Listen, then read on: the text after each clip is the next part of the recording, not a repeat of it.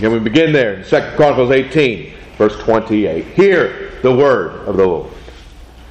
So the king of Israel and Jehoshaphat, the king of Judah, went up to Ramoth Gilead. And the king of Israel said to Jehoshaphat, I will disguise myself and go into battle. But you put on your robes. So the king of Israel disguised himself, and they went into battle. Now the king of Syria had commanded the captains of the chariots who were with him, saying, Fight with no one small or great, but only with the king of Israel. So it was when the captains of the chariots saw Jehoshaphat that they said, It is the king of Israel. Therefore they surrounded him to attack. But Jehoshaphat cried out, and the Lord helped him, and God diverted them from him. For so it was when the captains of the chariots saw that it was not the king of Israel, that they turned back from pursuing him. Now a certain man drew a bow at random and struck the king of Israel between the joints of his armor. So he said to the driver of his chariot, Turn around and take me out of the battle, for I am wounded. The battle increased that day, and the king of Israel propped himself up in his chariot, facing the Syrians until evening. And about the time of sunset, he died. Amen. Let us pray. Gracious Heavenly Father, as we uh, continue uh, to be blessed uh, through your word, we pray through the power of your Holy Spirit that you will continue to grow us in the knowledge of our faith. And in Christ's name we pray. Amen. Please be seated.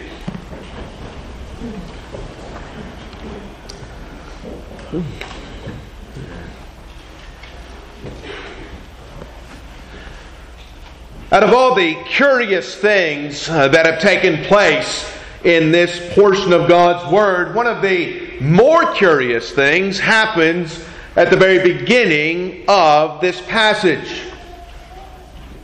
It seems as if you would always want to be seen as the king. What's the point in being a king if nobody knows you're the king? Think of all the benefits that come with being a king. Not only the stature and the honor and the way that people look at you, there's also, of course, some, uh, uh especially you think of in battle at that time, uh, who would have had the better armor? Would you have put uh, the same armor on a uh, run of the mill uh, frontline troop as you would have on the king himself? Of course, the answer to that's pretty obvious. you know, of course, you'd put the best army you had on the king. And of course, the reason why we see laid out pretty clearly here, because it was the attitude of the uh, Assyrians who had come to fight against uh, Israel, that if they could get to the king and kill him, then all of the battle would collapse. It's almost as if you know when I was a a, a young uh, uh, a young man, I'm really in junior high school. You know, we had chickens, and one of the things you had to make sure when you it came time to slaughter the chickens was is that you better have a firm grip on that chicken because as soon as you uh, take care of the part above the neck, you know, it's going to want to move around. Well, it's somewhat the same way in battle in these days. If you could kill the king, then the rest of the army would, would, would scatter. There would be nobody for them to look to, to, to see at the head of the line, to rally towards. And they would know that the battle was lost. And so this was a pretty common uh, uh effect of battle in those days. In fact, if, if you go back to 2 Kings chapter 3, when uh, the king of Moab uh, was uh, fighting the king of Edom, we hear that, and when the king of Moab saw that the battle was too fierce for him, he took with him 700 men who drew swords to break through to the king of Edom, but they could not. You see, it was a kind of a last ditch effort of uh, the Moabites to win the battle. If they could just kill the king of Edom, then they could triumph. But as we hear, they were unable to do so, and the Moabites uh, fell that day. And so, likewise, in this passage, the, the hope is that if the Syrians can break through, then they can win the battle at Ramoth Gilead. But Ahab again does something very strange. Ahab doesn't want to be seen as the king. He wants Jehoshaphat to be the king. And you think about the reasoning behind this. Why in the world uh, would Ahab do this? Well, remember, through this whole chapter, he's been kind of boosting Jehoshaphat. Right? He's been, he, has been flattering Jehoshaphat. He had a, a, giant feast for him uh, at the beginning of chapter 18 that had moved Jehoshaphat to break the law of the Lord and marry off his son uh, to the daughter of Ahab. And we heard uh, in the last several weeks as Micaiah has come in that Ahab has been trying to uh, talk up victory to Jehoshaphat. You know, all the prophets of uh, the land had promised success to Jehoshaphat. But Micaiah, of course, had told him the truth. Uh, that in the days to come that the, the mountains would be full of the dead of Israel and of Judah. And that ultimately Ahab himself would be killed. But of course, nobody wanted to listen to Micaiah. But you notice something about Ahab. Ahab had heard all of these things as well. And Ahab is trying to kind of hedge his bets here. He thinks that, well, if I get Jehoshaphat out front, they'll kill him and they won't kill me. You know, if I, if I push Jehoshaphat out as the king, then all of the Assyrian army is going to go and attack him and destroy him, and I will get away without a scratch. Of course, the, the, the nature of what happens here really shouldn't be a surprise to us. Because what we see happening in 2 Chronicles 18, 28 to 34, is often the fight that we see go on with sin. We, we have a tendency to convince ourselves that, well, if, if I do it either in secret or if I kind of do it in the midst of a crowd, uh, then God will not notice. You know, as long as I'm hiding myself, uh, then no one will see me. Yet, what do we see happen in this passage to Ahab?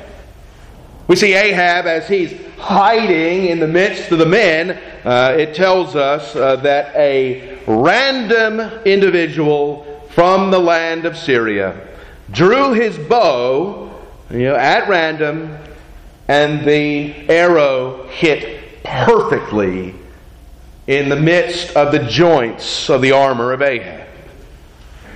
Now, again, we don't believe in randomness.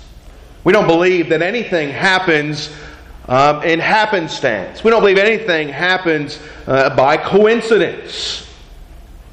We trust in a sovereign God who has ordained all things from the foundation of the world to bring glory unto himself.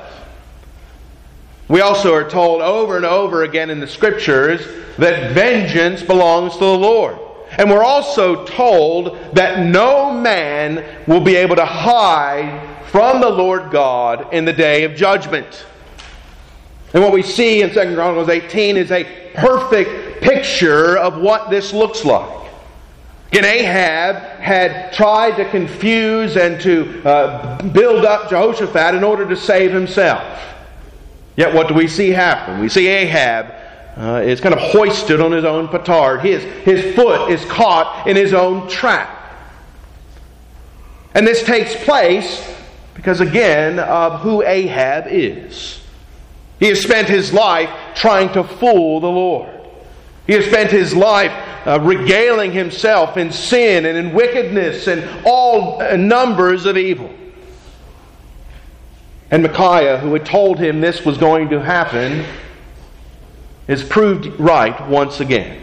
All the false prophets who had, who had promised to him uh, the opposite are going to shown to be liars in themselves.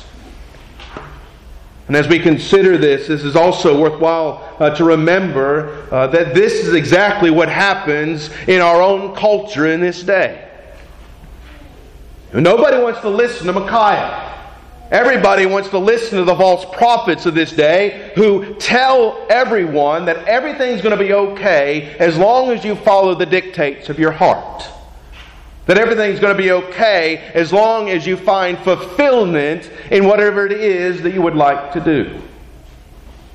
You know, the Micaiahs of this age who warn the culture that as long as they seek uh, the pleasures of the flesh, that trial and tribulation will follow, know, are ignored, or shouted down, or outright killed in other nations. What we see in this passage again is a reminder that no matter how smart we may think we are, the Lord God knows the score. The Lord God knows all things and He sees all things and will bring judgment down on those who attempt to live in the way that the world would have us to live. And it's interesting that you know, because Ahab had tried to outwit Jehoshaphat here, he was left vulnerable to this random arrow that had been shot by this random soldier of Assyria. And we see again the nature of how these things take place. We are reminded of what the Lord our God says to the Apostle Paul in Hebrews chapter 4. And there is no creature hidden from his sight, but all things are naked and open to the eyes of him to whom we must give account. Likewise, we hear the Lord Jesus Christ in Luke chapter 12 say, For there is nothing covered that will not be revealed nor hidden that will not be known. Therefore, whatever you have spoken in the dark will be heard in the light. And what you have spoken in the ear in inner rooms will be proclaimed on the housetops. And the, the, the, these words are, are, things that we're familiar with. We, we know these things are true.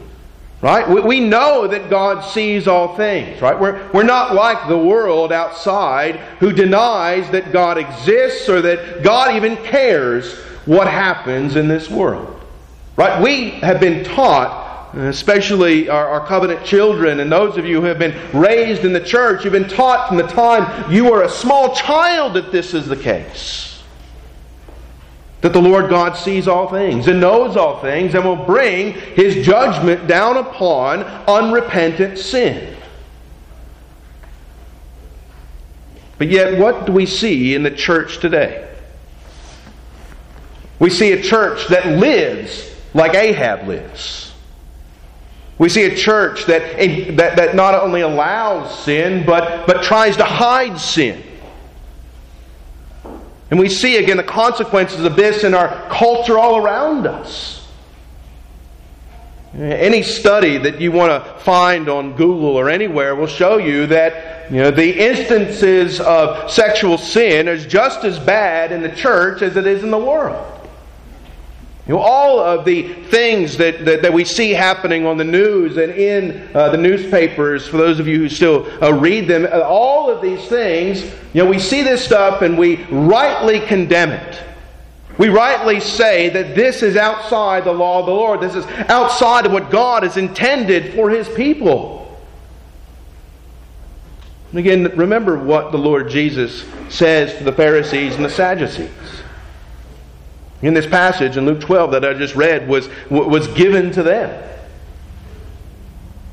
A reminder that no matter how righteous they are on the outside, no matter how righteous they proclaim to the world that they are, that the Lord knows the heart. That the Lord knows the reality of the situation.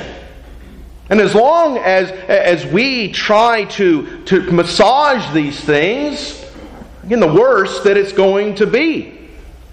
In Israel and Judah both are, are, are given to us in God's providence as a reminder of these things. And of course, Israel and Judah were supposed to learn from the previous generations where these things took place. And one of the, the most pertinent examples of this happens in the seventh chapter of the book of Joshua.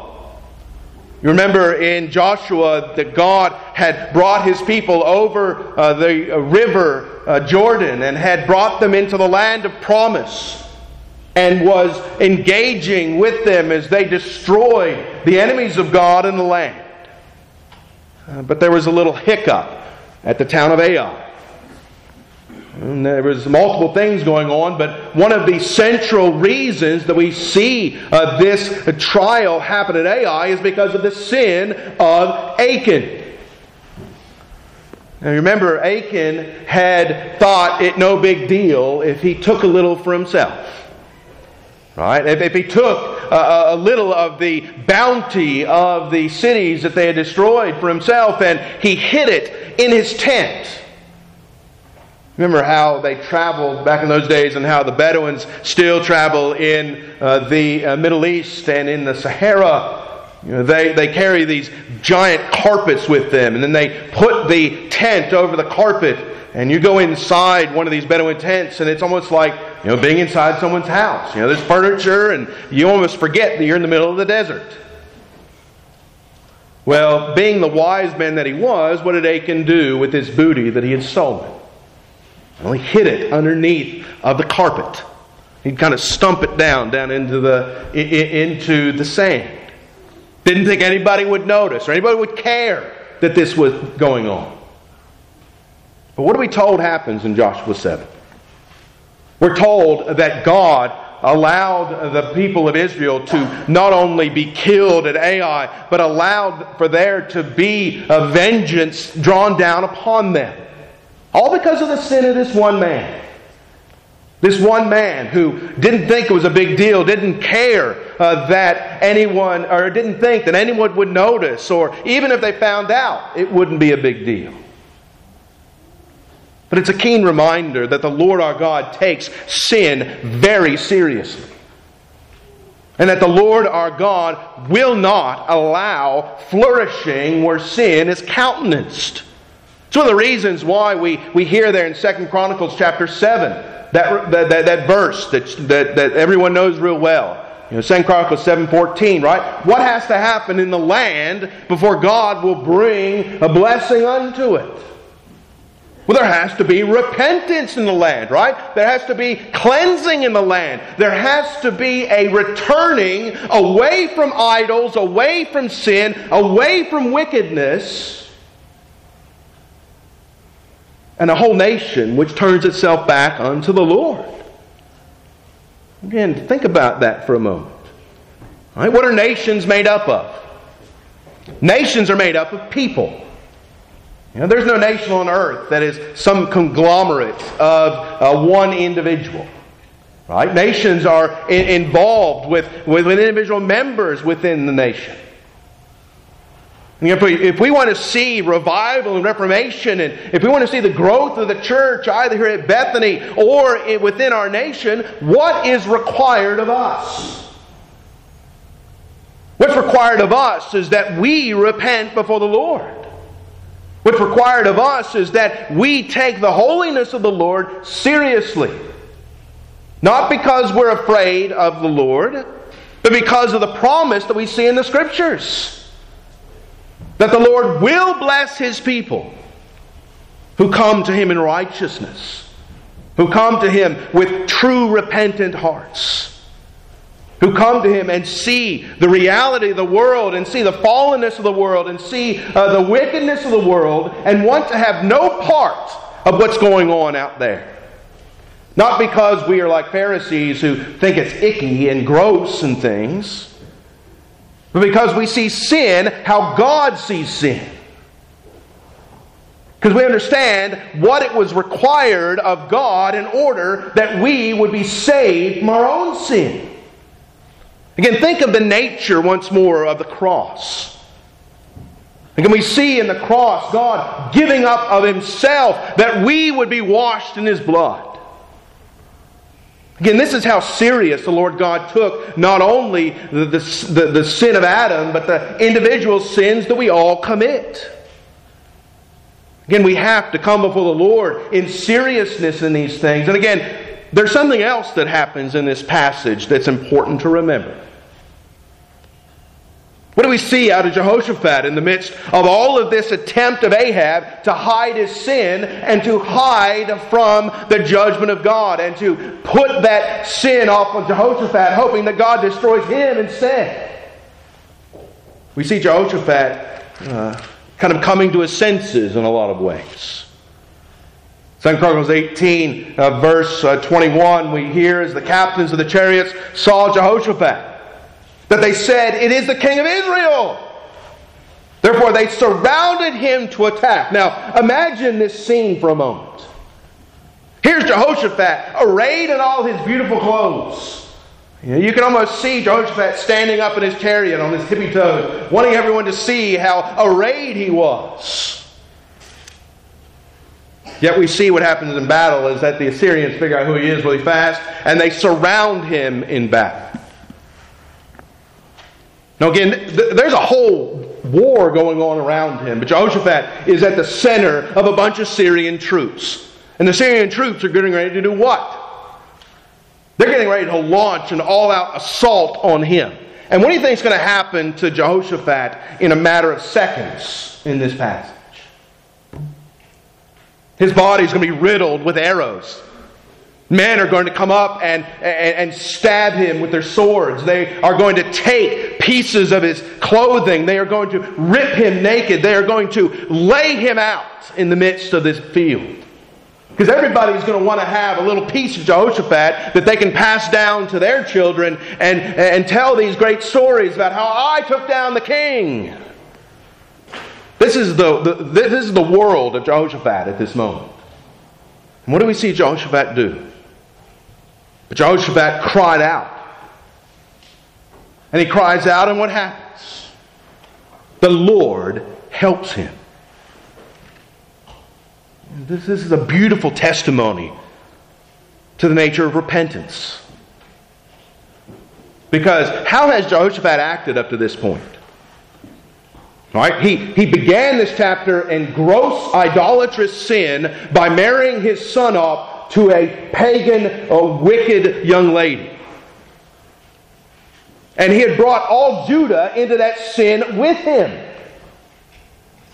He had continued in that sin as he refused to say anything to, to Ahab while the false prophets are blaspheming the Lord God. He had sat there quietly while Micaiah was beaten and Micaiah was imprisoned and Micaiah was thrown into the depths of the dungeon. And what do we see him do here in 2 Chronicles 18, uh, verse 31? We see the mercy of God in full effect. We see the love of God. We see the work of the Holy Spirit in the life and in the heart of Jehoshaphat as he cries out unto the Lord. And the Lord hears him. And the Lord helps him. And God diverts the Syrians from him. But again, what had to happen to get to this point in the story? Jehoshaphat isn't saved by God because he happens to be the king of Judah. You know, he's not saved by God because you know, God uh, just kind of sees him and says, Well, it's not your time. What we see in this passage is what's necessary for all Christian believers. What's necessary for all those caught up into sin. What's necessary for all those who don't think the Lord can see them in their sin. What we see here, again, is what the Lord God has done for each and every one of us. Again, no soul in this house today came to faith uh, just because of it. Just because they felt like that was the, the thing they needed to do. They came to faith through the power of the Holy Spirit. Came to faith because they understood that there was nowhere else to turn. That there was no help from the things of this world, no help uh, from uh, the culture, no help uh, from those who would seek to destroy you. Again, when we're at the, at the very end of our rope, when we're at the depths of the darkness, we see, again, the Lord God call out unto Jehoshaphat. And we see Jehoshaphat turn his eyes unto the Lord. This is, uh, you can almost hear Jehoshaphat saying the words of David in Psalm 143 Hear my prayer, O Lord. Give ear to my supplications. In your faithfulness, answer me, and in your righteousness. Do not enter into judgment with your servant, for in your sight no one living is righteous. For the enemy has persecuted my soul. He has crushed my life to the ground. He has made me dwell in darkness like those who have long been dead. Therefore, my spirit is overwhelmed within me. My heart is within me, is distressed. And this is Jehoshaphat in this passage. He's in distress. That's kind of putting it lightly. But calling unto the Lord, we see the Lord answer his prayer. We see as he repents uh, uh, of his sin before the Lord, we see God coming down and diverting the enemies away from him. And in this call that we see here in 2 Chronicles 18 is available for all of us. If you are living in unrepentant sin, if you are hiding things from the world, if, or, or, if you are, are being quiet as sin is going on around you, again, these things that we see Jehoshaphat dealing with, again, the answer is here. It is clear in the Scriptures. Repent and turn unto the Lord. And know what we see in this passage that the Lord God will hear your prayers. The Lord God will hear your tears of repentance. The Lord God will divert from you uh, these things. When we hear the Lord Jesus Christ as he opens his public ministry in the first chapter of the Gospel of Mark, what is his message to the world? Repent and believe in me. And we think about what that means. Right? What is repentance? Repentance is turning away. And it's not just turning away so that we can turn back to sin. Repentance is turning away from darkness, turning away from wickedness, turning away uh, from the violations of God's law, and going in a different direction. Heading out to the kingdom, heading out to the glorious city that God has made. Again, this is the power of what we see in this passage. And again, this power has been given to all of God's people and to all those who turn away from sin and rest in the righteousness that the Lord Jesus has given to us by his death and by his resurrection. And remember what David says in Psalm 143 Do not enter into judgment with a servant, for in your sight no one living is righteous. Again, we're not righteous because of where our parents are. We're not righteous because of where we go to church. We're not righteous because of where we live. Again, all of us are dead in sin, the scriptures tell us. All of us are in enmity against God. All of us are born in sin. And the only answer for that is the Lord Jesus.